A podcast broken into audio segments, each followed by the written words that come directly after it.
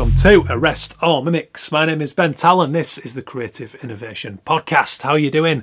Thank you for listening. As ever, much appreciated. It's Mental Health Awareness Week, and we've got a few themes coming up. I won't go as far as saying it's, it's a special, but it's touched upon quite in depth through many different people, and that's why the weather this week is fascinating. We've got Andy Cotterill, music photographer of 30 plus years, coming up on the show. Good friend of mine who I've been collaborating with on a project called Lend Me Your Ear. We've got an exhibition coming up very soon, and we will get into all of that. But first, the sponsors, I've got to thank them because they keep the show free for everyone who listens illustrationweb.com fantastic illustration and animation agency supporting the industry the creative industry that is uh, in many many ways representing so many good artists animators fashion specialists uh, mural artists lettering specialists. It's all going on. Go and take a look at their awesome portfolios. And the new section on the website looking behind the curtain of the industry and the projects they do with wonderful global clients. So take a look over there illustrationweb.com heartinternet.co.uk. Um, tech and digital sponsor providing great SEO advice, social media advice, hosting, domain names, all the good tech stuff, all the digital stuff you need to get your business seen on the internet, to put it very, very simply. um, but they usually give a digital tip, uh, and I thought it would be important to touch upon Andy, the, the guest for this show, which is what I usually try and tap into. And and he's very old school. He's been in the game a while. Learned to shoot on film. He's gone digital these days. But I love Andy's Instagram. It's very warm. It's such a humanity there. It's really not. Um, it's not screaming about himself. It's not selfies. It's not all the bollocks that we all have to deal with on uh, social media. And it's it tells his story. It captures him. He's very honest about how he uses it, and, and he's not screaming from the rooftops about stuff that to be quite frank, not many people care about, and I think we're all overexposed to everyone's lives these days. Um, and you could just you could do worse than taking a look at how he curates his site and how it reflects uh, the creative work he's doing. You know, he's not trying too hard. Worth a look. Go and check it out. That is courtesy of heartinternet.co.uk. Foilco.co.uk providing the largest range of hot stamping foils to the design industry for a good while now. They're great people. Um, I know Matt from Foilco, Jamie, they're a great bunch. I've met them all at some point for the great events, Multiplicity. Give us a shout if you were at the Multiplicity London event recently. It looks like it went down a treat and they unveiled all their brilliant new branding. So go and check them out. They, they really do make it accessible. Uh, I've worked with Foilco before. They're, they're just great people. They're, when you don't know anything about it and it feels like this um, daunting challenge, it's really not, and they will help you through the whole process. So go and take a look uh, at what they're up to over. You know, you'll see all the brand new branding now. It's all out there, courtesy of Studio DBD. Dave Sedgwick doing a great job as ever. Um, Foilco.co.uk. And last but not least, the Association of Illustrators, the AOI.com. Um, moving down the tracks with their brilliant business empowerment campaign with the hashtag not a hobby. So go and take a look. They're helping illustrators get a better handle on the entrepreneurial side of things, the the pricing, the uh, the business plans, all that stuff, you know, kind of respecting yourself as a professional, charging the proper rates, making the right kind of living. So go and take a look at the AOI.com uh, and all their social media challenge for all the latest stuff. We're going to have Ren Renwick and Lou Bones coming back to the show. They were first on episode 44 if you want to go back and check that one out in the archives. And they're coming back to talk about the campaign, to talk about the business side of illustration. So I think it's going to be a valuable one for a lot of you listeners.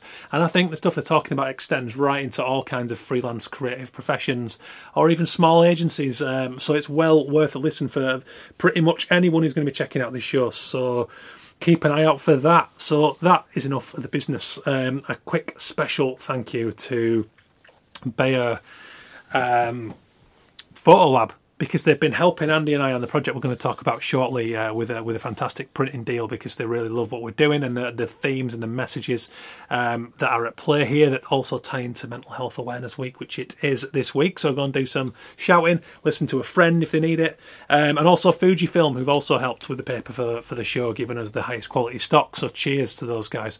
Um, and Stance Socks, uh, who are based in Covent Garden, an American like sock company. They do awesome, funky socks, and they've got this beautiful beautiful basement space which they've given us to do this exhibition, which you can hear about in a minute. Uh, so just a little thank you for those guys. So cheers for checking in. How are you feeling? Uh, I guess it's an important question this week. Mental Health Awareness Week it's not quite the special that I've put out in previous years because I kind of don't want to overegg that. Um, really, trying to do something you know major and triumphant, but it's a constant theme in in the broad scheme of the work that I do, uh, which is you know spanning across illustration, writing, um, shouting on this thing, and uh, live podcast, whatever it might be. It's a constant conversation. It's a constant theme, and at least in the time that I've been doing this podcast, which is three or four years, certainly in the arc of the time that I've been an illustrator, there's been um, I think there's certainly been an improvement in terms of the amount of conversations that are going on around mental health about. Um, about it being less of a taboo and people kind of pushing forward. And I think it's important also to it's it's okay. It's great, right? It's great that it's all over social media and it's in the digital realm. It's so talks about.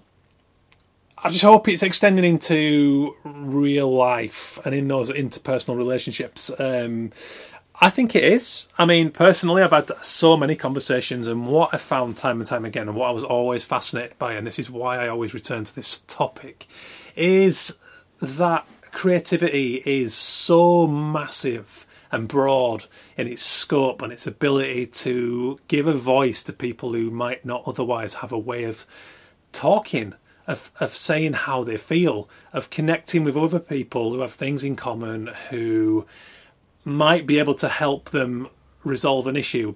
And even if that's only ever in their head, if that other person doesn't even know about it, doesn't even know they're suffering, it's important. And I think if it anything right from geeks talking about Game of Thrones, I'm one of them. You know, it's a geek is always a compliment in my book, so don't take that the wrong way. Um, my, you know, I've got my wrestling, I've got my illustration, I've got Leeds United, um, I've got Blur, and I have the most amazing conversations through these channels in the most indirect ways, and it gives me this great sense of purpose. And I think this is what keeps bringing me back to this like a moth to the flame because I see people who don't, and I see people who are lost in life, and and God knows it's so easy to get lost in this life because the pace and the ferocity of society in today's world is actually is terrifying, and we're so overexposed to absolutely everything that's going on in the world. And when I have to get out of bed in the morning and hear that Nigel fucking Farage is leading the member of European Parliament elections that's a massive mental blow to me. And then I wake up in the morning and I think about what species is close to going extinct. And then I might walk down the street and I'll see a lot of litter stuck in drains and in you know in the rivers when I walk the dog. And it's this constant flurry of attacks on what is a very sensitive mind because I have one of those artistically inclined minds that overthinks and sees layers in the world. And I, I apologise for sort of going back to this on you know loads of episodes because it does come up time and time again. But that's what it is. And if I'm feeling that way and I've got these outlets, what are the poor people feeling that don't? And that's why I've always tried to use my work in such a way that can kind of shout about the benefits of artistic expression and creativity. And like I've always said, it's not about artists doing art. That that never was the point. It was always about these vehicles for expression. So that brings me on to the topic of, of why I wanted to do this project. Oh, actually, let's let's go back a little bit. So I'm telling a lie. So Lend Me Your Ear, let's just get into it. Lend Me Your Ear, it's a project celebrating identity, creativity, and self-expression between myself and today's guest, Andy Cotterill, who's a, a wonderful music photographer. So I met a friend for a pint when I first moved to London, going back five years. And there were these amazing black and white images of musicians that I loved on the wall. Jarvis Cocker, Plan B, in this pub. And I mentioned to this friend uh, that I love this work, and time and time again I come in here and it's uh, it's it's amazing to see. It's got such humanity about it. And he said it's oh, it's Andy. It's Andy. I used to commission him um, at a magazine I used to work at.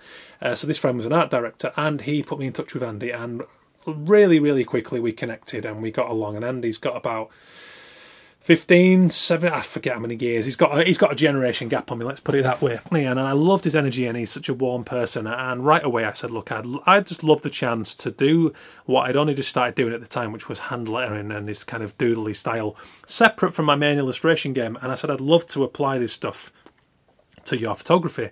What do you think? And Andy said, well, let's, you know, let, come down. So we went down to his house and we had a look through his archive and, and we picked out a little selection of images. Um, and I remember jumping straight on the Damon Albarn image. It had been a big fanatic and going, oh my God, you've got, you know, images of Damon. And he's telling me how he shot these images around Kathy Burke's house and all this stuff and blowing my mind with all these stories of rock stars. And straight away, I'm thinking there's really something here, and I hope that Andy feels the same way. So I go away and I do some drawings over the top to, to cut it short, and and Andy loved it. And we said, okay, let's do it. Let's see where it goes. So what started out as something an appreciation of these rock stars very quickly became over all these conversations Andy and I would have and all these meetups and, and, and taking this project forward was that we were in love with what these people represented, which was a pure form of character, which was an honest self that they had succeeded because of and not in spite of. And that's the that's the core of this project. So we wanted to celebrate that. And here we are, five years later, kind of sixty plus images in the bag. Um, the website's up, by the way. Go and have a look. Lendmeyourearart.com is the website. And we went, brilliant, let's make this happen, let's do it. And thanks to a couple of connections, Stance in Covent Garden, the sock shop that I mentioned earlier, um, they, they loved the look of this project and they really want to be a part of it. And they offered us this beautiful space that they've got in the store in, in West End, central London, and it's amazing. And we got so excited. So that exhibition is coming up, and over time we've you know we've dealt with the likes of anyone from Chuck D to Pink to Grace Jones to Florence to the Gallaghers to Marky Smith to Kano. Uh, we got J Hus from the grime scene. We got Stormzy, Skepta, and then you flip it to Nick Cave, and you've got um, Savages, and you. Oh, I mean, I could go on. It's it's incredible, and it's been a labour of love for both of us, and we've developed this friendship, which is. Um, wonderful and more and more we have this same conversation and andy calls them spectrum people you know people who are just they're on a spectrum. They, they've got these minds that we share. We procrastinate, we uh, we overlabour, we overthink, we get down, we get up. It's kind of it's full of us. This industry, the creative industry, is riddled with us because we have the brains that, that set us up well for this industry, for creativity and for artistic expression. Uh, so that's it, and that's what what we wanted to celebrate.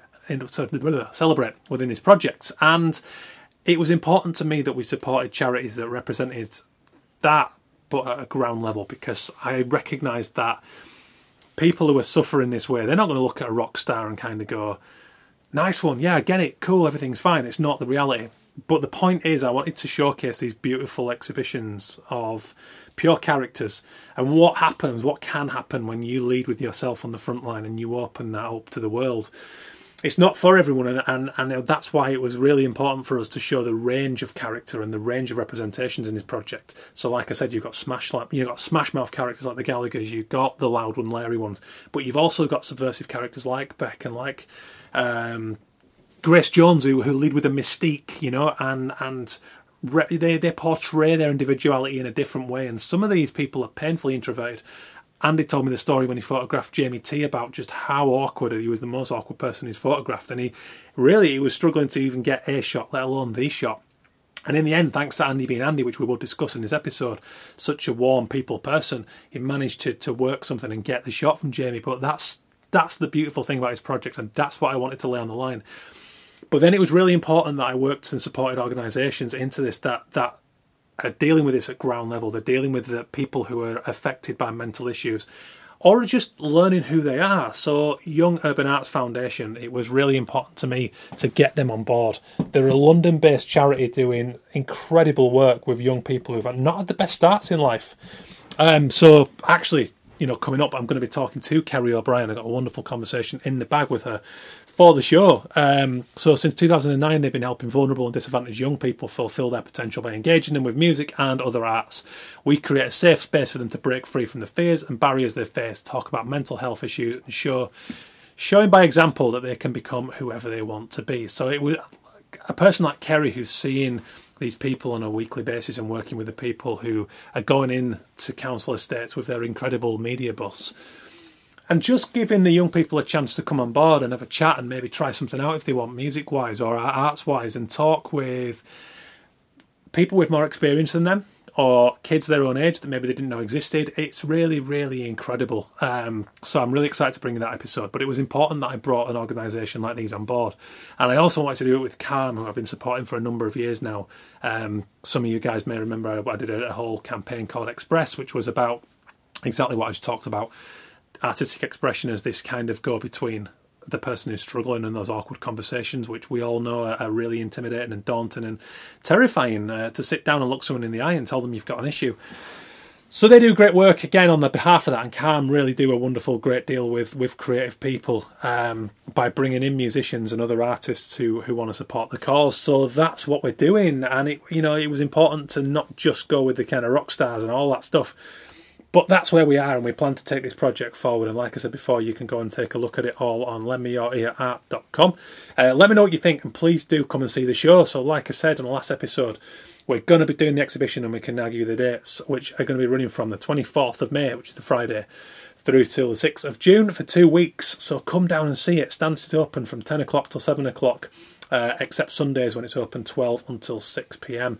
So come down. Um, I'm actually going to be in there the 24th, 25th, and 26th. That's a Friday, Saturday, Sunday in the store. Just there, come down and have a chat. I'm also going to be in from the 3rd until the 6th of June when it closes. Uh, and I'd love to say hello. So come down and have a chat. We can talk about all the things. We can look at the work together. Uh, I'm really, really excited about this because I've done so little projects of this nature, so few exhibitions. Um, and so is Andy. So we're, we're really buzzing about this. And Andy's going to be in there on the dates that I'm not during that period. So again, if you want to come down and meet Andy, come and have a chat. You might even catch us both in there. So that's about it. I could bang on forever, but um, do go and check out the charities that I mentioned. Um, so, sorry, I should have said CALM, The Campaign Against Living Miserably is the leading movement against male suicide, the single biggest killer of men in under 45 in the UK. So, go and donate. I mean, it's as simple as that. Go and donate to these guys. Do a run, climb a mountain, um, tell a friend about them. You know, uh, these are they are really doing critical stuff, and they're working against savage cuts from um, government level. So you know they need us more than ever and they're doing incredible work. So please do lend them your skills also. I know both charities work closely with artists to do the great work they're doing so if you want to get involved with this cause please do reach out to them. It was towards the end of this project and the when we got into the planning stages that uh, that we we heard the the heartbreaking news about keith flint that he'd taken his own life. You know the iconic frontman of the Prodigy, and, and Keith was one of the images that we um, we'd had the most fun with. You know, the, the, the shot that Andy chose is live of him kind of turning into this red mist and be- the beautiful mystique that that epitomises Keith Flint. Something that we we had great fun with, and Andy, ironically enough, had shot um, the band's press shots just months before this this this tragic event happened. And I remember coming back and being completely bubbly and, and, and you know telling me just how a glow Keith was, how he was the, the life and soul of that shoot, and he was a laugh a minute, and he was just great value and very nice to Andy, and and he gets on really well with the band and the management, and it just, it illustrates something. You know, you really don't know what is going on under the skin um, inside a person's mind. You don't know what they're wrestling with. And like I said before, in today's world, I think there is a lot to wrestle with. There's, you know, we all have our struggles, and the pace of today's society is is diabolical, and and a lot of people get left out, and it's in a lot of ways it's morally bankrupt. You know, the cuts to youth services and all that stuff, and there's just so much coming at us from all angles. And what happened with Keith was, you know, it was just a timely reminder that this stuff is, it's, you know, it's a danger right here in our faces right now, and there's people in our lives, and it's going on. So you know, we we had long conversations about about what to do. We didn't want to be seen to be exploiting in any way, but fortunately for us, this project is not commercial. It's a personal labour of love between us, and we felt it would have been a travesty to take Keith out on that basis. Quite the opposite. We felt the whole, you know, there's a lot more damage done by staying silent than there is singing loudly. In in, in particularly in this instance, you know, um, and it when you stay quiet, this is where you know things snowball things uh, get worse in your head. I know that for a fact. I've got one of those brains, and I just felt that by taking Keith out of this project, it would be doing a disservice to all the great work that the likes of CALM and Young Urban Arts Foundation are trying to do, trying to create space and opportunity for people to come out and talk and express and meet like-minded people and connect with things that might help them to find their own voice. So for those reasons, you know, we we thought we absolutely needed to keep Keith in and make him a real keystone of this project. Um, so I'm interested in your thoughts on that also. So yeah, that's it. I hope to see you there at the show. And this story is, is kind of Andy Cotterill's journey through being a music photographer and the things he's learned from these larger than life characters. And we also get into the mental health side of things. So without any more banging on, because you've had enough from me, um, here you have it. Myself, Andy Cotterill at Andy's house, going through all the good stuff get us your feedback, please, at Arrest All Mimics on the social media. And I hope you enjoy it. I think the core of this project is, is uh, for me, it's identity and, and pride in what you are. Yeah. You know, and in creativity and using that natural, those natural tendencies to basically do what it is you're into.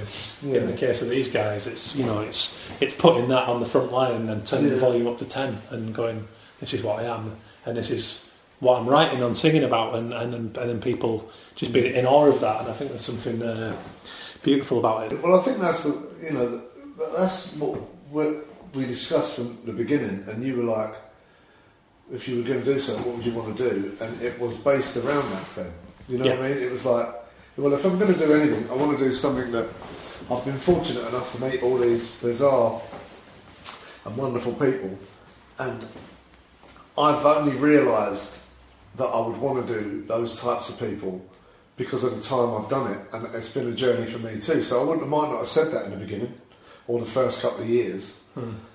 but the fact that it's gone on and I've just keep meeting these odd characters and really, you know, having brilliant days with, you know, from Lee Perry to Wilko Johnson to, you know, to Arctic Monkeys. All these lovely people that I'm fortunate enough to meet, and you know, and you getting that straight away, and it was it sort of worked perfectly. So Yeah. yeah, I, I, So what's what's the background? I don't, cause I don't think I've ever properly spoken to you about um, about your roots and like what's.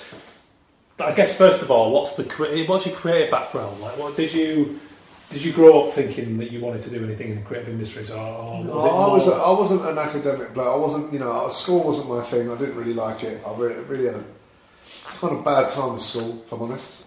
yeah, But it wasn't like you were in school getting bullied. It wasn't nothing like that. I was like sport. I did everything to get out of a class. So I became, you know, just like Mr. Bloody Sport at school.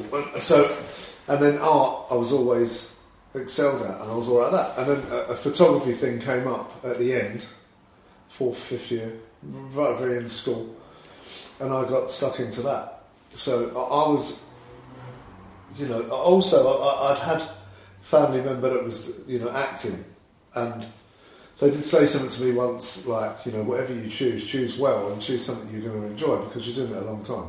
Hmm. And although I saw it was, wasn't always easy for them for the work situation, I saw them sort of doing something they really loved. And, and I didn't at that point. I didn't see the neurosis that it brings Yeah. when you're not working. yeah, I just saw the fact that it was someone doing something other than getting up and taking orders from. I don't know. I just.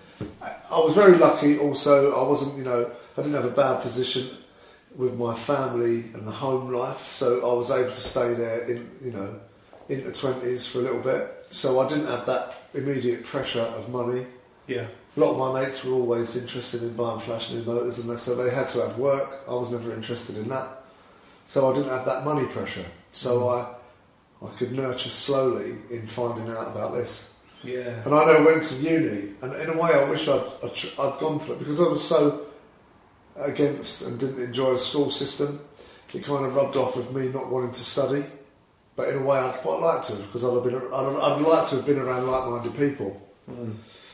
But you know, it didn't happen like that, and I sort of blagged my way into it. You know, I was interested in doing photography. I started doing it, and then sort of secured, bizarrely secured some assistant work.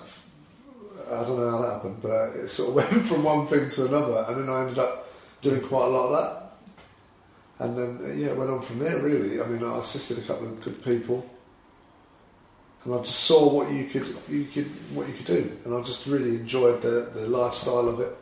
Well, that's one thing. Yeah, I mean, you know, from the minute I met you, you're a very, personable, fun person to be around. Was that? But was did you did you like the, the, the idea, the, the people side of the arts when you were younger? Is that? Yeah, I'm a, you know, I, I enjoy people, I'm a sociable bloke, and I, uh, you know, I, I like hearing people's stories. I like, I like interesting, cool people. I do. I'm quite attracted, unfortunately, to quite extreme people. Yeah. Not necessarily to photograph, but generally in life, and often it's often gone wrong because you know they because of the extremities. You know, you it's weird. I've got this. I'm quite risky, but then I'm quite safe. I sort of am in between. So I've got people that are around me that are very to the book and very safe, and then I've got completely wild friends, completely, Yeah. and I like them both for different reasons, but I sort of lie between the two Yeah. worlds. But I enjoy that. This makes total sense now because I'm exactly the same. And you, you hit on a good point there. You said, I wouldn't want to be either of. I wouldn't want to be anywhere near either. I could easily have been near the, the wild ones because I've had the opportunity to be completely like you wouldn't believe in different areas of whatever, and I wouldn't want to be totally safe at all. Yeah, yeah, yeah. So I, I steer clear of the um, extremity end of both of those. I'm the same, and I describe it as I'm almost this ghost that's somewhere like to be around all of it, but never connected too closely to any of it because it's Yeah, it's the same thing. It's, I mean, you're from East London, around these parts. yeah. I'm from around here. I'm from West Yorkshire, so a very small working class mill town. But I would guess there's a parallel in the term of you, you're not short of exposure to, like you said, extreme people. oh no! and in my case- so you get. Somebody, and I always bring this up, and I'm sure our listeners are sick of me saying this, but someone described my hometown as being like one giant Star Wars bar, which is absolutely perfect because it is full of oddballs and weirdos and Yeah. extreme characters. And I always just loved that. So, like, but Yeah. subconsciously, I never knew that I loved that. Well, this is like down here. It's just like a bigger version of that. Yeah, If you if you're in a certain world, yeah, like mine, growing up in the household that I grew up in, and I had a lot of love, but it was a lot of madness. That was like one big Star Wars bar on its own. yeah, yeah. there was yeah. a lot of fucking weirdos there, including family members. You know what I mean? Yeah.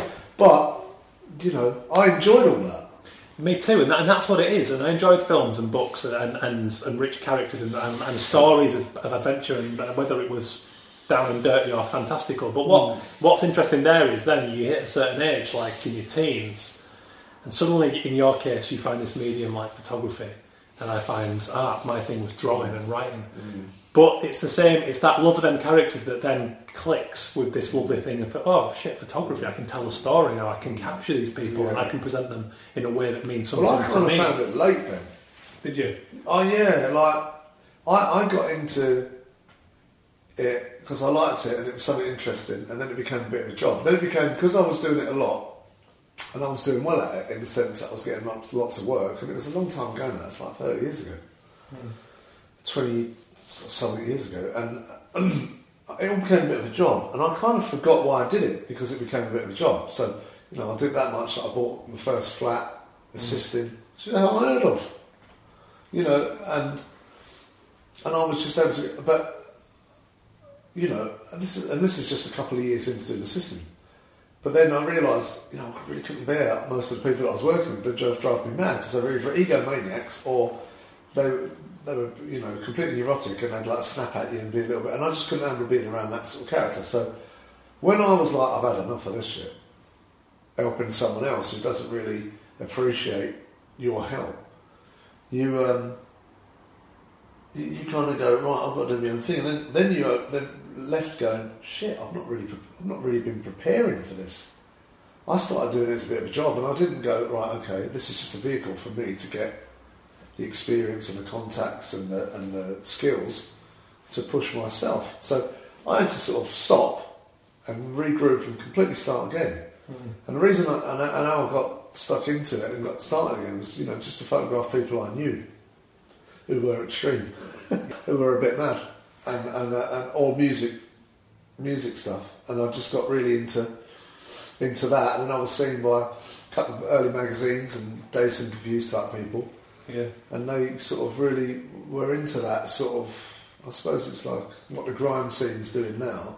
And you've got certain young kids who- who now it's a, it's a lot more availability and it's a lot more accessible now for these youngsters because of the digital world and because people now know you don't have to do this long drawn out academic study of photography to try and learn the ins and outs of a camera which was before it took you a while for a penny to drop and you to really get it Yeah. now it's very quick, the process. And also, people know that they can, you know, if they've got access to people and access to things, they can get in there. They can be published and get stuff done like overnight. This doesn't matter anymore. There's no Yeah. hierarchy. Yeah. There's no like time scale. Whereas before you had to put your time in. Mm. Now it's all instant and it's brilliant. But I think like what's happening with the grime scene now, I think I probably did that on the drum and bass scene and the jungle scene twenty odd years ago. And then it was seen by certain magazines and that accessibility and my the way I dealt with these people, I think it was taken on and they liked it. And then, you know, the first job for Dazed was doing Chuck D from Public Enemy, and we've got that shot in this exhibition. Yeah, And that was the first job for Dazed. it's amazing. Was that? I mean, we're talking about such a larger than life character there. Did that early exposure and love of extreme characters kind of set you up well for dealing with big personalities like that? Yeah, totally. Knowing, listen, my mum was a big enough character. I, I would, I'd have been more scared of having a chat with my. Not, not scared of her, but like she was realer than Chuck D to me because she was. she was. There's a quote. My Yeah. mum was realer than Chuck D. No, but she was. You know, because she was. She'd been through. I mean, you know, she'd been through serious stuff she, in the Yeah. war. you know, seen Yeah. her sister blown from here to there. And, you know she was at an age where she see and, and, and dealt with stuff. And so when you're dealing with that type of character and you, you've got people around you that are very strong and you you, you um, gravitate almost to extreme characters because it almost makes you feel like that but without dipping your foot in too far. You know Yeah. what I mean? You might hear a few stories and see a few bizarre things but you haven't had to get nicked for it. It's quite interesting you know what I mean? It's, Yeah. it's kind of it's a little bit like when you see outside a club or you see in a road like a robbery going on. The calmest, most gentle person will stand and watch it. They love it Yeah. because it's this. And on TV now, you've got all these police arrests. You've got this. What happens at night in towns? People love it. They listen. They Yeah. love it because there's unfortunately there's an, a, an affiliation, an attraction to stuff that you're opposite to Yeah. violence or robbery or you know what I mean. There's a Yeah. unfortunate, and I think there was a draw to that madness for me. I mean, I've luckily I've exercised myself from those characters, and I don't really need it anymore. But I mean, like I used to go out going to rough nightclubs when I was going clubbing, and I used to club a lot. Yeah. I used to go out to the whole, you know, absolute forefront of the hip hop scene in this country. I was on from the Yeah. start, you know, and, and like fully in it with all my mates, and, and many scenes after that actually, and knowing a lot of the DJs that have done incredibly well now, and come through that, and it's just been a, you know, all of it's been a fantastic journey. So you, invariably, you can't help but have a little bit of uh, all of that rub off. So yeah, meeting people now or any of these people is a joy, and I don't ever get intimidated. Mm. It's fun.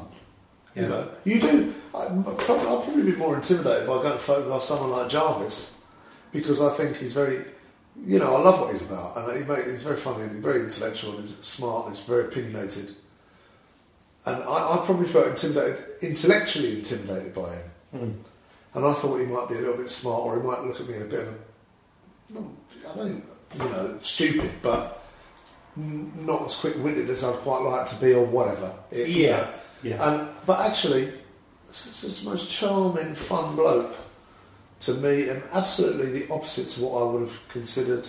And uh, to, to be perfectly honest, anybody I've met with super talents and and are able to be in immediate eye like that and promote themselves and produce fantastic body of work. Mm. All of them have been brilliant. There's never been an arsehole. Yeah. It's the ones that aren't there yet that want it, that aren't quite as talented as they think, that are the fucking arseholes. That's a great point, actually. And They're the and- ones that are trouble, not the other ones. Yeah. You know, Ian Brown, he can be trouble to someone, but he's only trouble to an arsehole. Yeah. Ian Brown's the coolest bloke you'd ever meet. Yeah. You know what I mean? He's a cool guy, but he won't take any bullshit. Noel Gallagher, oh, you know, your list goes on. Yeah. You And I think this is what I mean. You mentioned you talked about move, sort of movements there and that.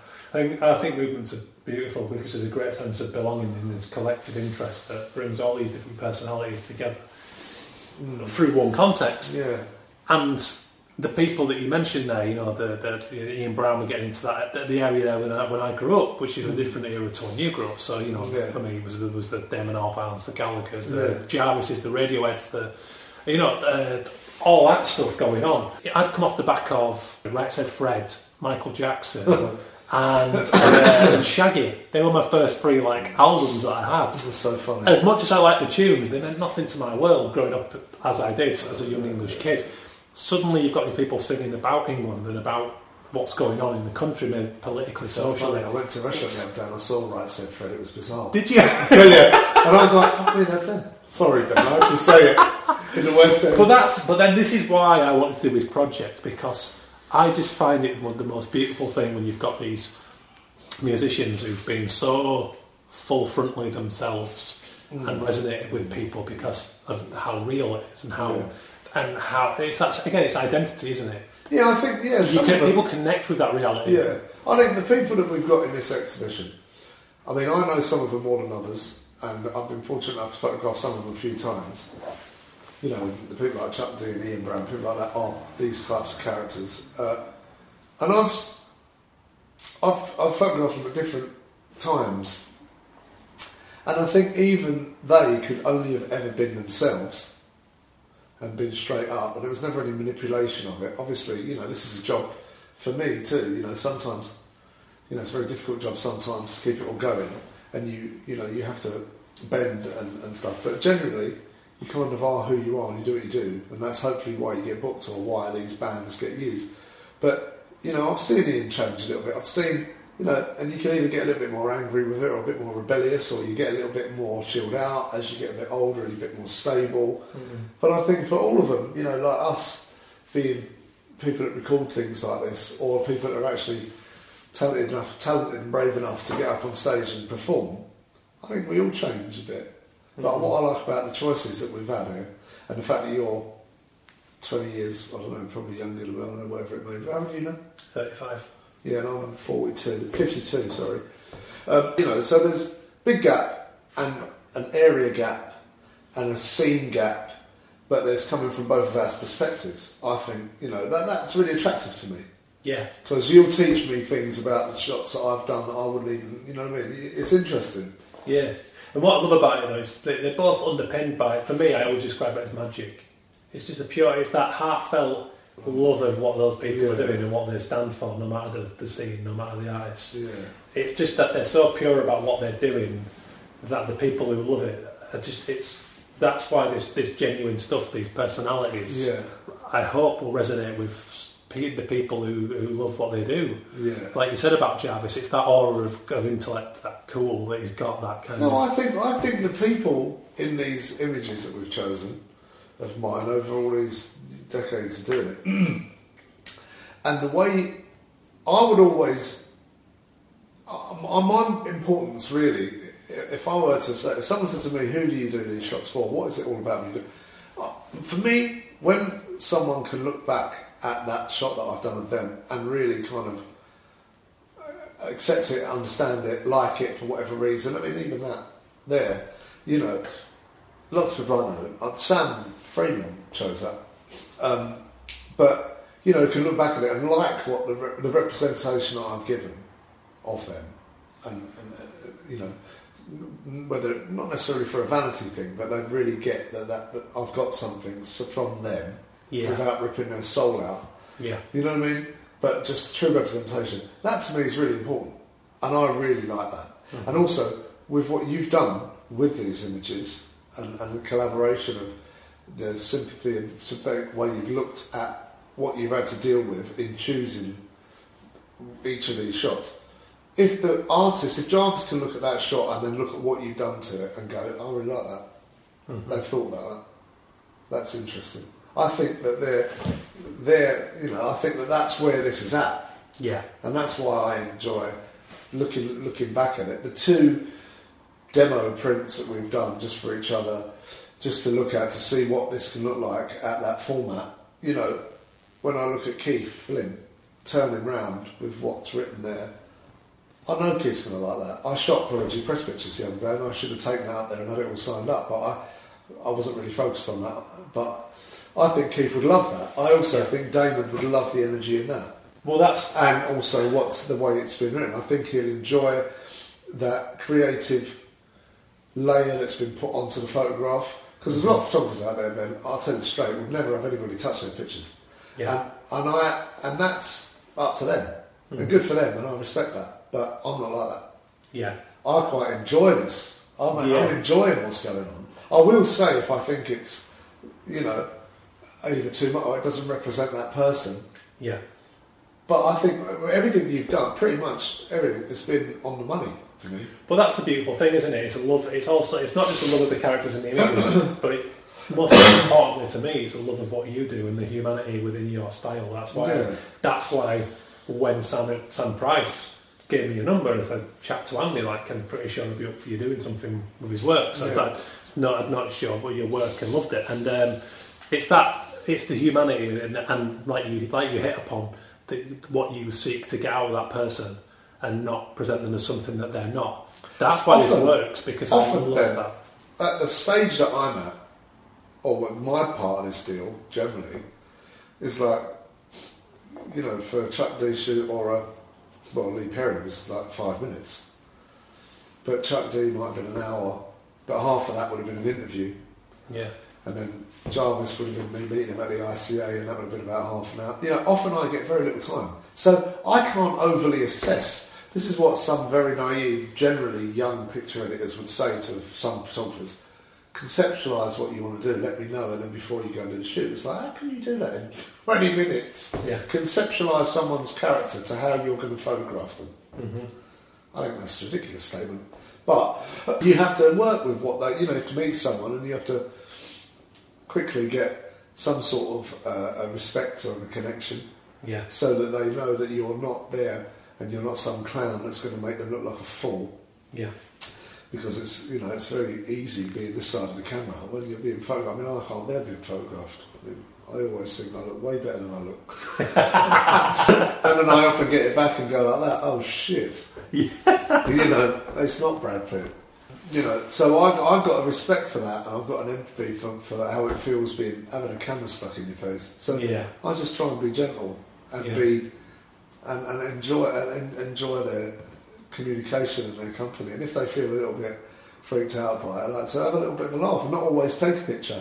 Have Yeah. a little bit of a chat first. yeah, Put the camera out of the way so that they can clearly see I'm not trying to do it on the quiet yeah. and actually have a little chat with them. And just and generally when you behave like that, you get it all back. Yeah, it's all about humanising, isn't it? Yeah. From both sides of it. Again, Yeah, you know, it's- it back. It's nice. It's a nice way to.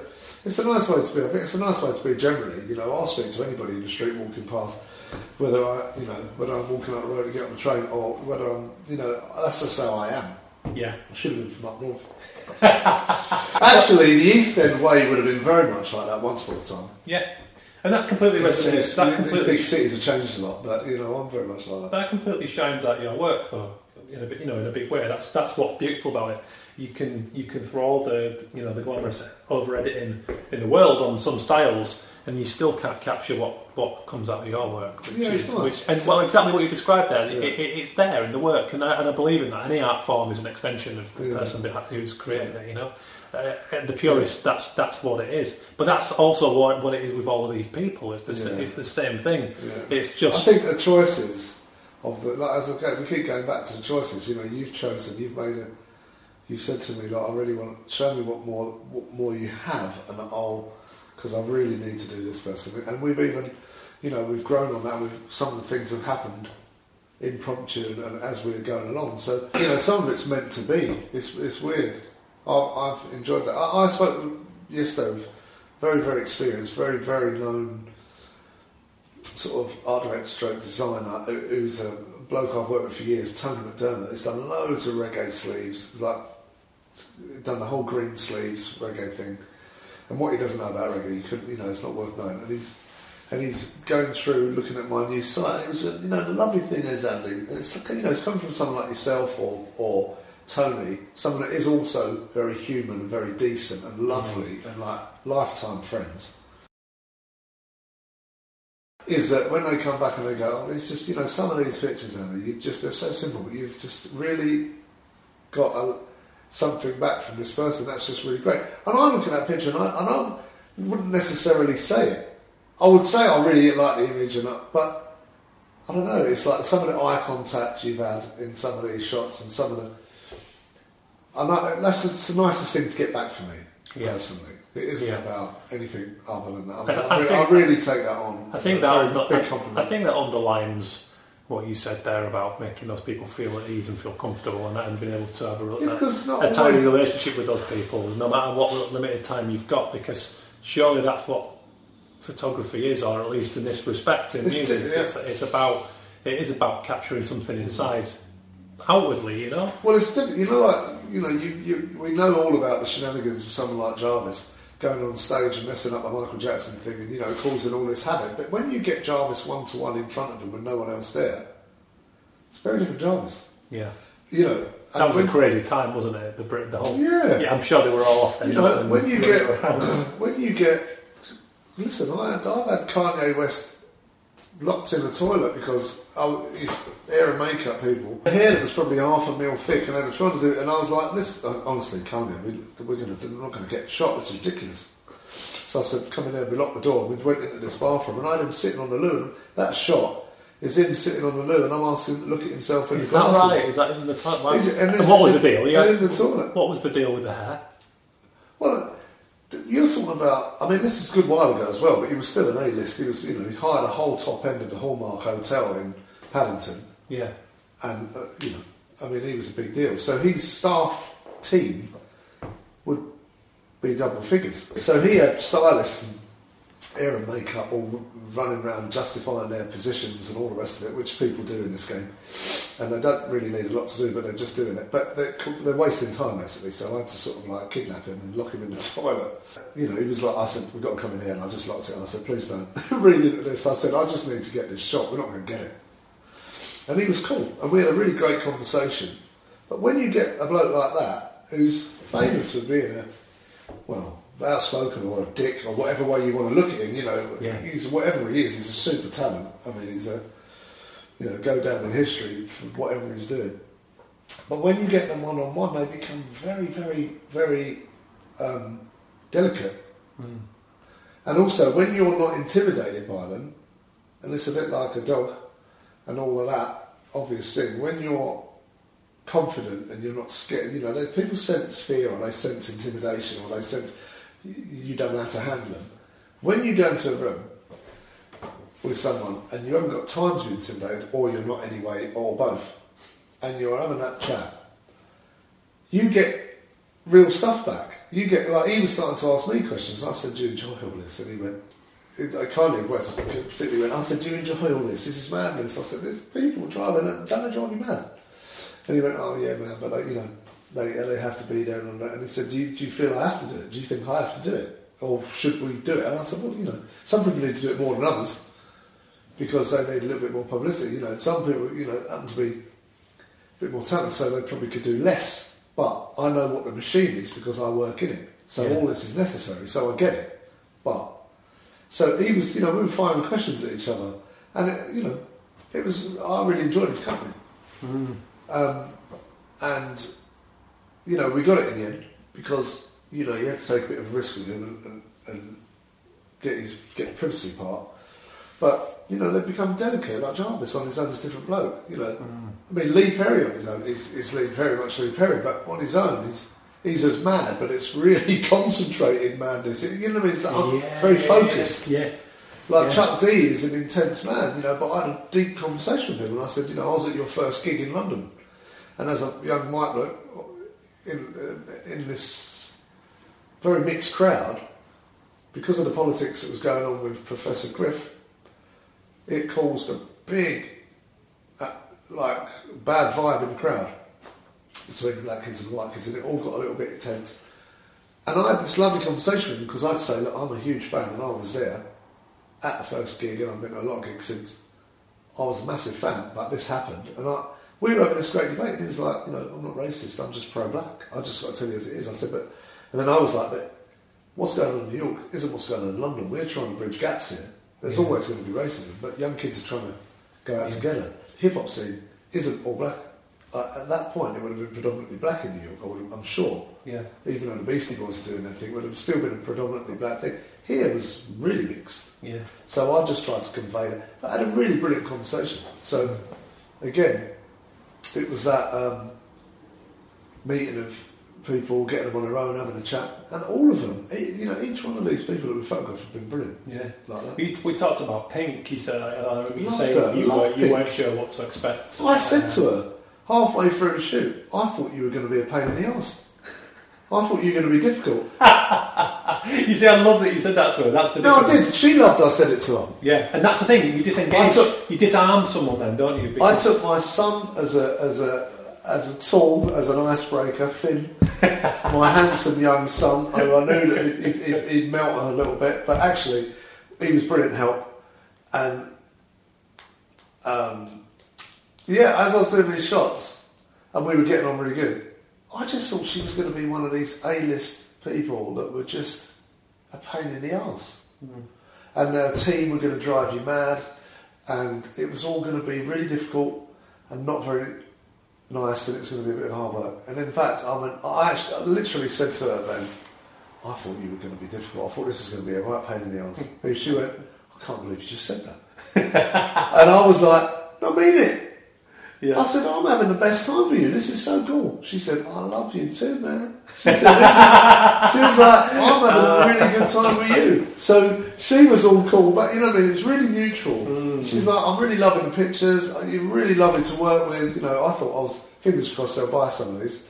Yeah. Um, um, but, uh, you know, like, again, another, another Yeah. one of these really happy stories. Yeah. I really enjoyed it. It was lovely. And you mentioned, I mean, you mentioned there, and I, obviously I know you well. and I know you're father of two boys. Big part of this project for me is all about the self-expression, and, and these. My hope is that these guys, um, the people in this project, I, I want to. You know, this is for me. This is a showcase of the, the why it's crucial to be you and, and lead your life, career, whatever, with you at the heart of it, whatever the truest form of you is these people as as kind of emblems of that as role models is that important for you as a father with two young lads is i guess what i'm asking is uh, do you, you know do you preach the value not preach but do you do you highlight the value of self-expression and, and honesty as a person Totally. to your boys because i think you know Totally, this, listen. this, this generation we, i just think i think with the screens and the, and, the, and the world being in our pockets at any given point now for young kids that can be quite a dangerous thing if they're not raised right And- Totally, totally, totally. You know, uh, whether it be music or anything else for that matter. You know, I'm fortunate enough to have a super talented 23 year old bass playing son, Connor, who's been on after, after shoots that's in this exhibition. He's been on to help me. So he's met and had a good chat, and even in the musical days, which he's been doing this for about I don't know, for, uh, five years.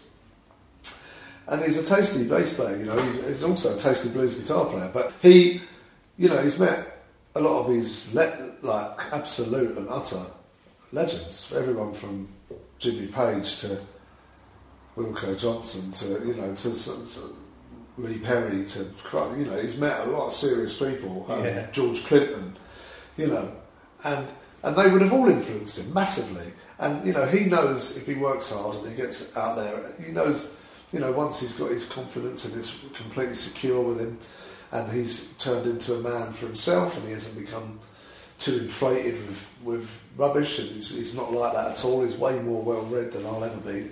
I could never catch up with him even at 23. he's, you know, smart, you know, very smart and very delicate bloke. You know, again, like even Finn, you know, he's, he's not, he's very musical, but it's, it's more sport based. But his whole thing is about, you know, being influenced by these strong people, and they're all very positive, strong people. Mhm.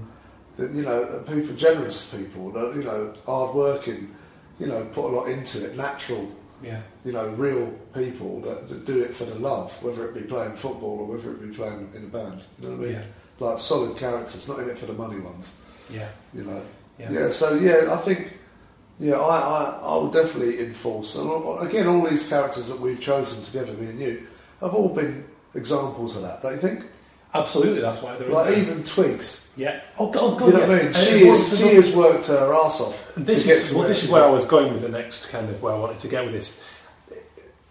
You know, this is ne- this was never about Smash Mouth. There, there are a lot of Smash Mouth people in there. Gallagher's there, your uh, Ginger Baker, the, you know, all those Marky Smith, all those guys. But this is a broad spectrum of identity. You know, we're talking about subversive people like Beck, Yeah. eccentrics like George Clinton, uh, Lee Perry. I, I just all that energy, whatever they, whatever I mean, if, if you put that energy and that lot in a room, you know what I mean? whatever form, If you could whatever stick that lot in a room for a chat, Yeah, that's what that's what I mean. I want you know I've always wanted I've always surrounded myself in my life with friends from all walks of life, all characters, all personalities because I just love having that spectrum of people around me. Yeah. Uh, it's so important to me, and that's what I want to do in this because, like I say, you can go from the quiet, subversive stuff of Beck right through to like you know a Marky Smith or Gallagher's, and it's like I just I, that's what I wanted to capture.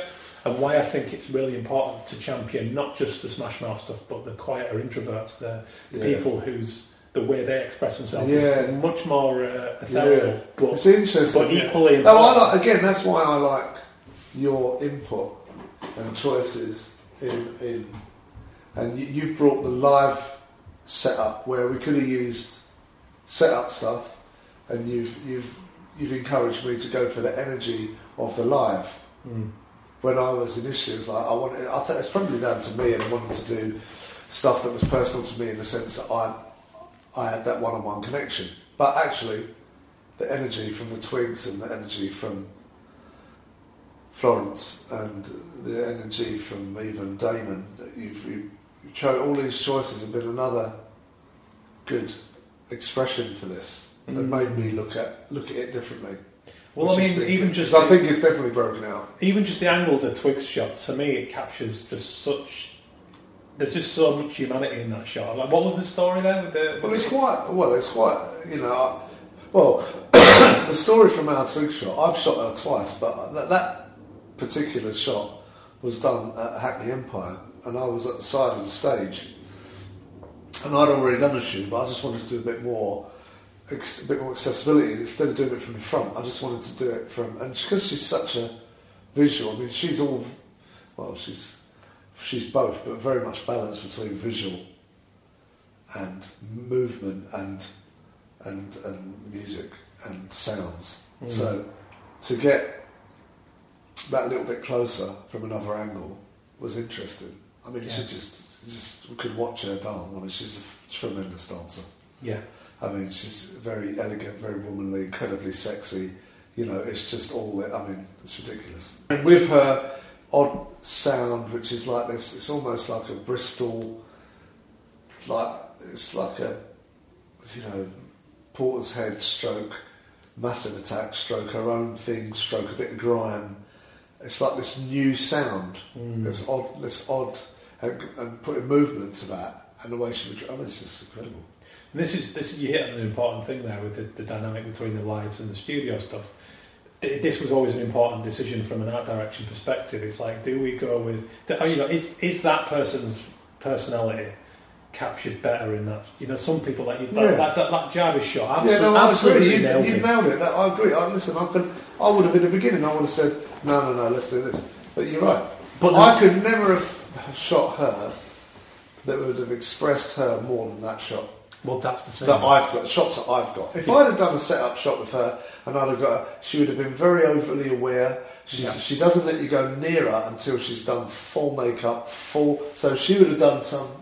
It would have been her. Yeah, It would have been a very staged, personal shot of her because she would have orchestrated exactly how she wants to be because she's a dancer. but you hit on such a pure creativity. But that was absolutely impromptu at a moment wallop. yeah, You know, that was a very visceral moment, isn't it? Yeah, She's that was- lost, that was completely her. lost in her art, and that's that a- was her at the really extreme point of a movement, which you know, which is lovely because in the end it looks Mm. very beautiful. I mean, it's quite confused with stuff around it, and as a photographer, I'd go, "Oh, wouldn't it be nice if it was a little bit more?"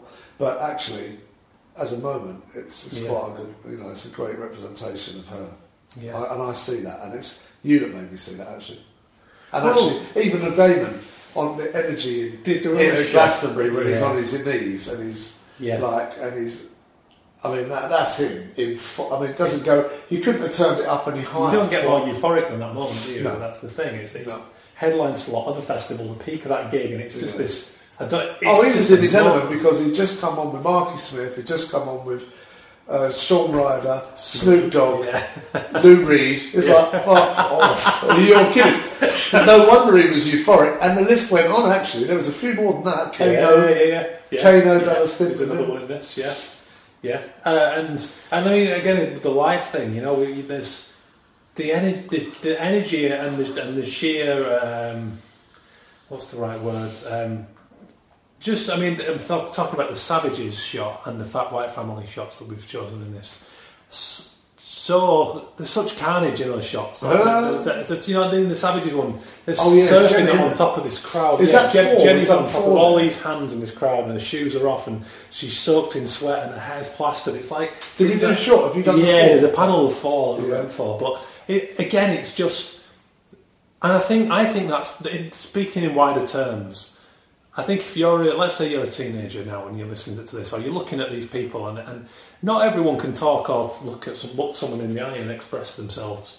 Therefore, I think it's crucial to look at those moments and go. It doesn't have to be like that. It's like you can. It can be a very quiet moment in your everyday life, and still you're able to express yourself in different, Yeah. in different ways, uh, which I think is a beautiful thing about the, the range in those shots. Like again, the, the Keith Flint one, just that little turn of the head looking back in that moment on stage. Oh, that's, he probably doesn't even remember that's, that. That's moment. the simplicity of that's one of my favourites. I also like what you've done with Lee Perry and Jarvis. yeah. I have to say, And George I love Clinton what you've and done George with John Peel. And George I like John Peel. Yeah, no, no, no, the John Peel one's just a beautiful. It's a simple portrait, but it's it's the warmth that is Yeah. evident in the way that people talk about John Yeah. Peel and respect his legacy. You know, Yeah. um, but but I mean, for example, the Surge flying off the stage, the George Clinton, the chaos in that George Clinton shot of him bent down. Well, it was chaos. I the mean, that- backing that's- bots and That's at KOKO, yeah, and I don't, you, know, you've been there obviously, but the, the stage, I mean, you can't. Thirty people on. There must have been twenty to thirty people on the stage. I mean, how someone never fell off is a miracle.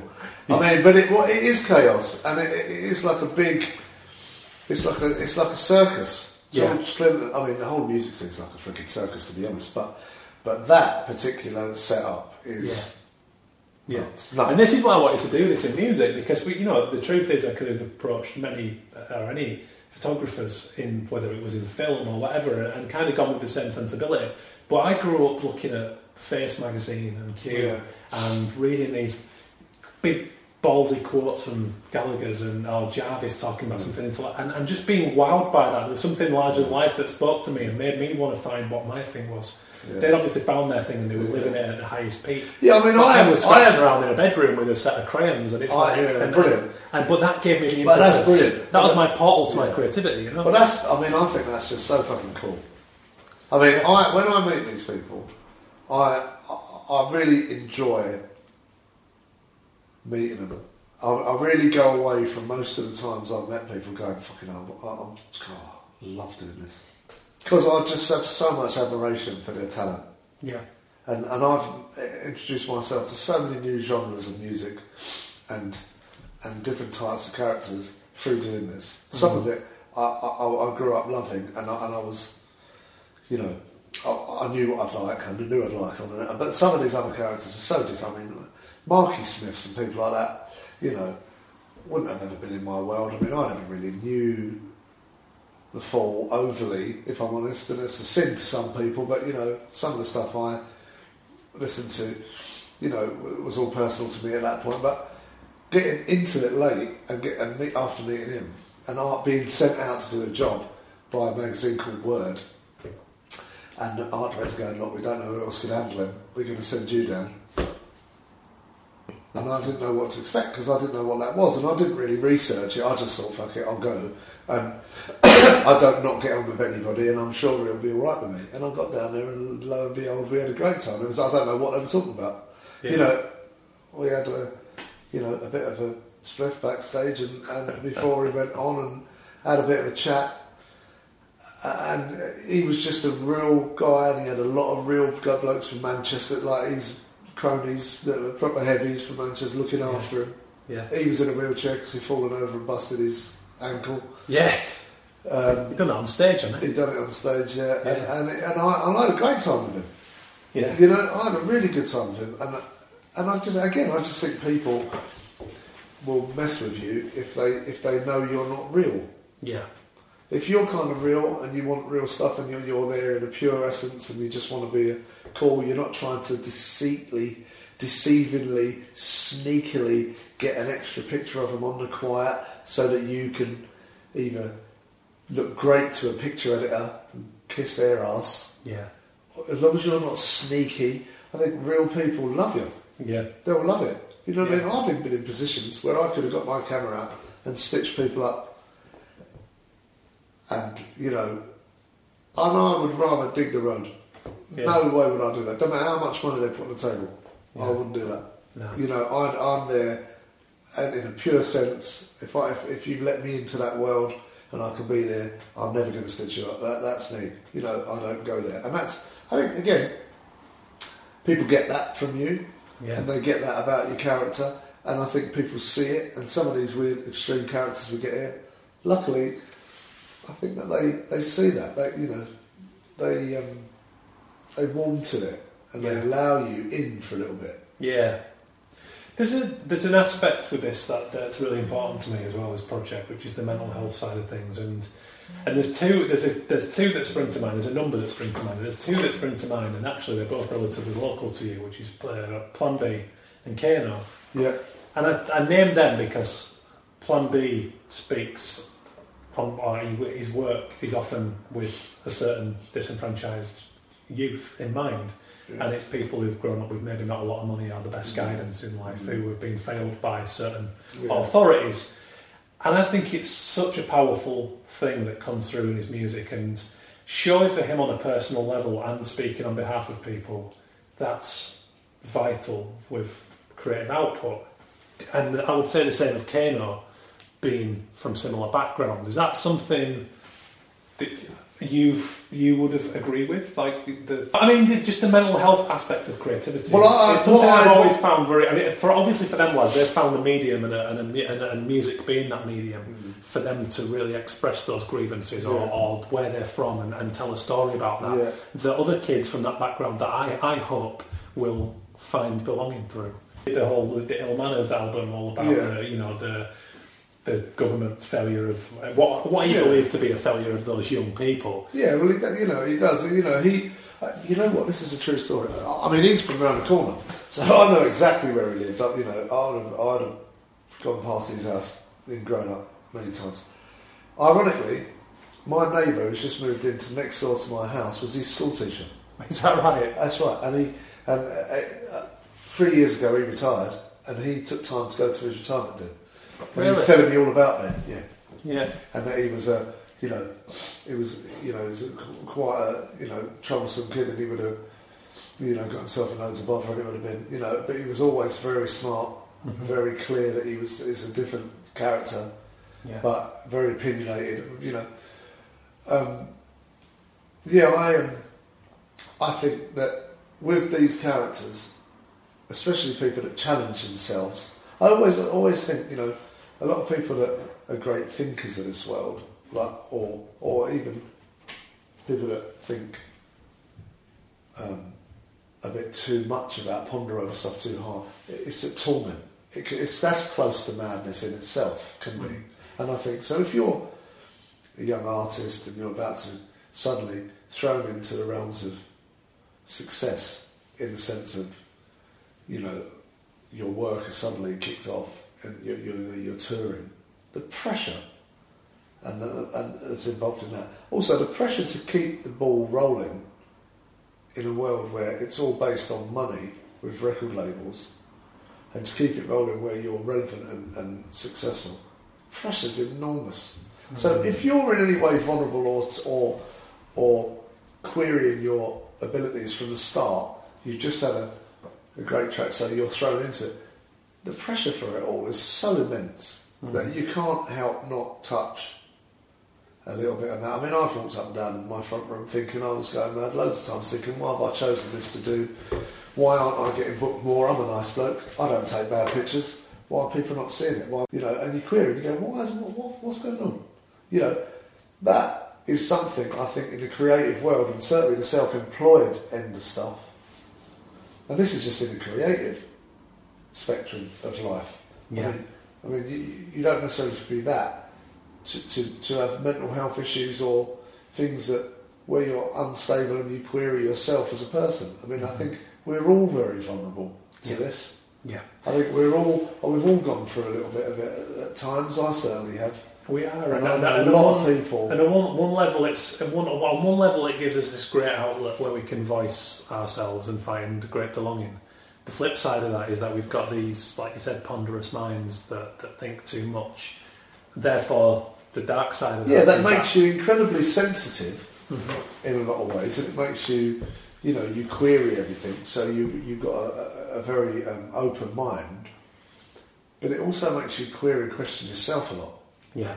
and that when you're trying to pay rent for a room or rent for, or a mortgage for a house or live generally in a city where it's an incredibly, you know, expensive thing to do, and the pressure that's put on you to succeed hmm or even just get by Yeah. is enormous Yeah. for young guys and girls, you know, for young people. It is. I think, you know, and that, I mean, it goes on through the ages, really, but as a young person, I mean, the fact that statistically, the fact that, you know, young male suicide is, is by far the, the predominant one in this country is, I don't know if it's a shock or not, but it's, it's you know, it's still, it's, it's, it's a shocking fact. It's incredibly sad. It's incredibly sad, but I can see why. Oh, completely. And, and, Well, I can and- see why. I've got to be honest. You're completely right, and I think more than ever, it's you know society is driven about about money, about perceived success, which is why to me this is so important because it's, that's about self, about expression of Well, self. if, if, if, if we can convey, you know, because you're definitely, you know, we're definitely on a similar page, and all these little reminders about humanity and about people and about, you know, characters Mm. and about hard work. Like these people putting in all this hard work. Me having done it for quite a long time, and I'm still, you know, I still struggle to get by it. You know, a lot of the time Yeah, and, and just you know all of this but to convey this and, and acknowledge the mental health thing and, and to, to, to make this a bit more meaningful than just Mm. throwing a few pictures. This is why I enjoy you doing it on the picture because it's suddenly it's not about this big ego trip. Look at how many people he's photographed. yeah, Because I'm not really like that anyway. I actually don't like the acclaim. I get a bit freaked out by all that. I did one exhibition that was quite big, but I- I actually didn't like it on the day. It was bizarre. yeah, This sharing it and doing it as a collaboration. yeah. Because this is, It's a cele- this is a celebration of something bigger than us. It's This is bigger. the- yeah, Yeah. bigger And- than them is what, eh, it it's what they stand for and what they represent, but it is bigger than them. And it's about again, it's about it, you know, my my hope is that some kid who's not had the best upbringing is going to see that image of like Plan B or Kano and get inspired to do whatever they, whatever they care about, or or find a way that they can get that off their chest and Yeah. hopefully not go down that rabbit hole of mental health because. The risk is so big these days. Like I say, kids are confronted now with mobile phones. They can see the world at any given point. Yeah. They're given these false idols of Yeah. celebrity and whatever the bullshit. That's why I wanted to these, Yeah. this this to shine through this authenticity of these people to someone to go, well, I'm a weirdo, but that's cool because they're a weirdo, and look what's happened, and, and look what you know. People go for their entire life working jobs they don't give a fuck about and get quite miserable about that. When I think, Yeah, to get listen, listen. I'm quite. You know, you and I both admitted we you know gravitate at times to these strong, larger than life characters, and I love all that. And as I said, you know, oh, they'll probably always be around, and I love photographing these people, and you know, whoever, it may be. But could I go up on a stage and entertain seven thousand people screaming at me?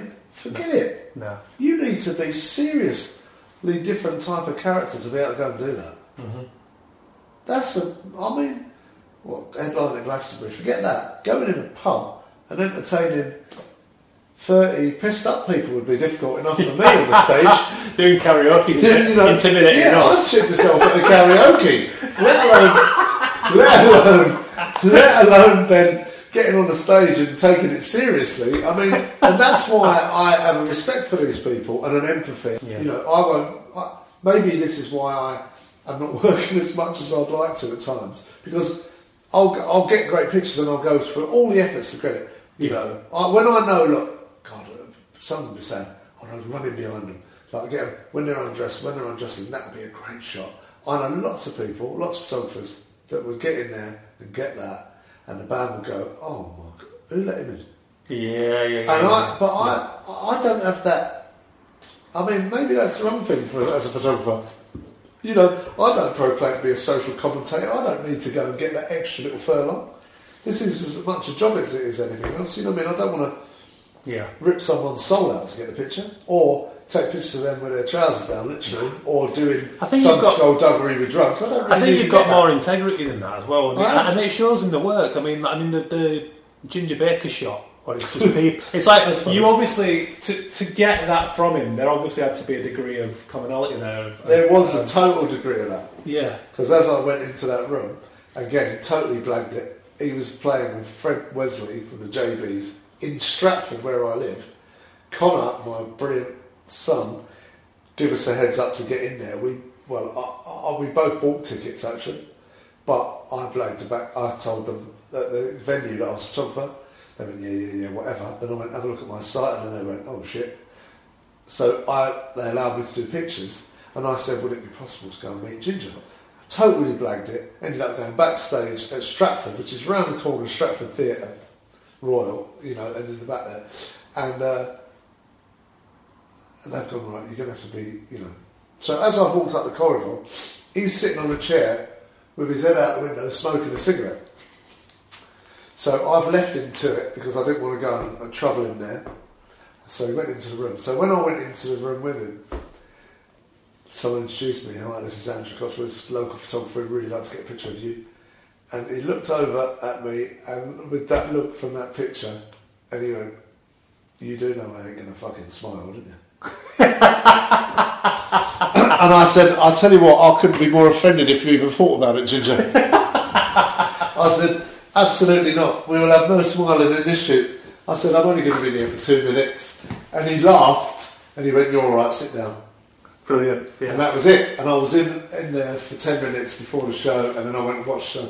Yeah. And he was brilliant. And it's the same with Don, But he was hard, you know, he, he did play up. So he plays up, you know, he's just, he's real as a heart attack, but he plays up to it. He loves it. He's, Yeah. not, he's just a naughty bloke. But luckily, I wasn't on the other end of his stick like in the film Beware of Oh, Mr. Baker. God, yeah.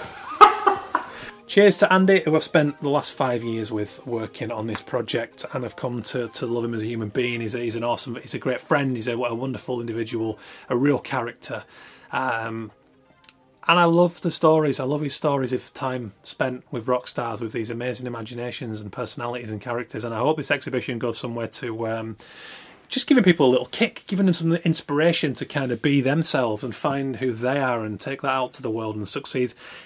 You know, you know, whatever success is to you, I hope you can find a way to succeed through being yourself because it's an awesome feeling and, it takes time, it takes lifetime. Some people never get there, and that's really sad. So that's why we're doing this, and that's why we're supporting organisations like Young Urban Arts Foundation, who you can go and check out at you. Sorry, start again. YUAF org.uk and you can also go and see CALM's wonderful work at thecalmzone.net campaigning against living miserably. Both doing beautiful work so I hope you enjoyed Andy's stories as much as I did. Come and see the show please. It's on from the 24th of May right through to the 6th of June at Stance in Covent Garden 3 Neal Street uh, in the West End of London. So treat yourself. Come down say hello. I'll be in there like I mentioned before from the 24th to the 26th of May and then from the 3rd to the 6th of June. So come and have a chat come and say hello. We'll get a brew. Um, I'm looking forward to it. I hope to see a few of you down there. Give us a shout. Let us know who you are. Um, it's all going to be up. Uh, just got to go and put the thing up now, but it's exciting. Um, check the show notes for you know Andy's links and all that good stuff, so you can go see his portfolio. Also, cheers. I hope you enjoyed previous shows. By the way, I didn't touch upon them, but Ben Crick of Collins is still up there, still doing a wonderful um, service. It was a great podcast. A great chance to talk to a man from a wonderful agency about the work he's doing, about creativity, about design. So go back and check that out. We've got some awesome episodes coming up. We've got the Association of Illustrators returning to the show, one of the supporters of the show, talking about their business empowerment campaign.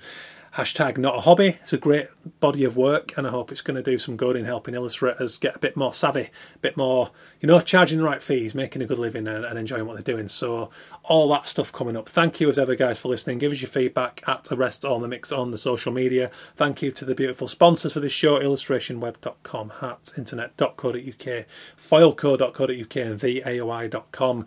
Uh, a special thanks to Bayeux, Photolab, Fujifilm, and Stance for supporting this project. Uh, this has been a, a, little show leaning towards Mental Health Awareness Week. Ask somebody how they are. Have a good week yourself, and if you're not feeling good, tell someone. Nice one. Cheers, guys. Catch you soon.